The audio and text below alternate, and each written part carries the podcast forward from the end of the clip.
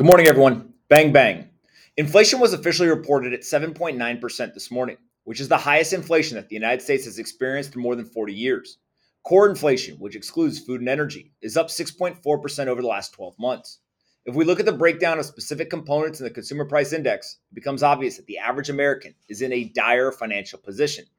According to the government, it now costs 8.6% more to eat food in your home than it did a year ago.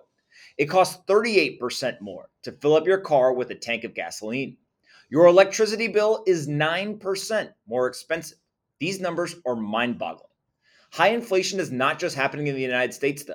The ECB increased their 2022 inflation forecast from 3.2 to 5.1% this morning. That's more than a 50% increase in their expectation for inflation in this year.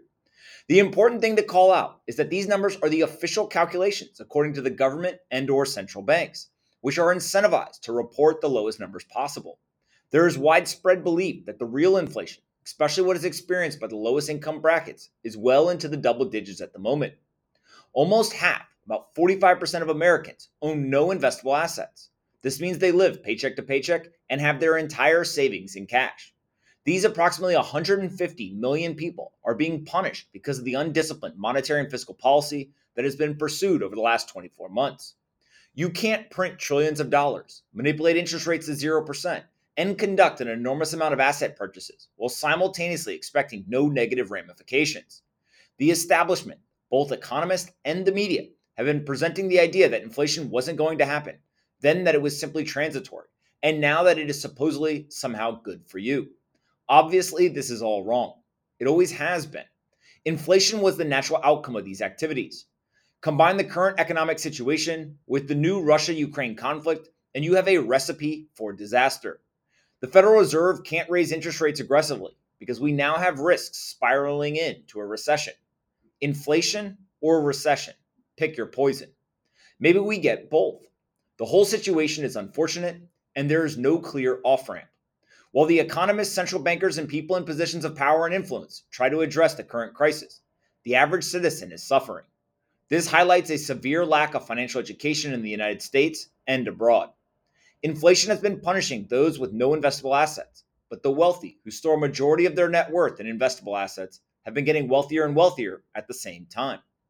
The United States is currently engaged in an economic war with an invisible enemy. Inflation silently erodes the wealth of those saving in dollars. Wealthy individuals know that you can't save your way to financial security. You have to learn to invest. You have to gain the knowledge needed to protect yourself from the invisible enemy.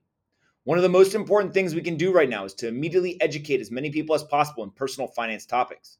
The faster we teach them about money, inflation, and personal finance, the quicker they will be armed with the information necessary to make sound decisions that benefit them and their families.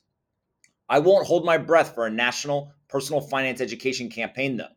There's no good answer on how we get out of the current economic crisis. Inflation is raging and a recession is peeking out around the corner.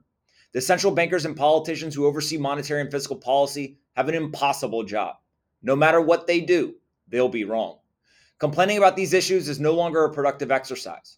We simply have to educate as many people as we can and help to position them to become immune to these issues. It is difficult work, it will take a long time. But rather than complain, we have to educate. That is the only hope that the average citizen has at this point. If not, inflation will continue to eat away at their wealth, and the vicious cycle of falling behind will continue to persist. Hope each of you has a great day, and I'll talk to you all tomorrow.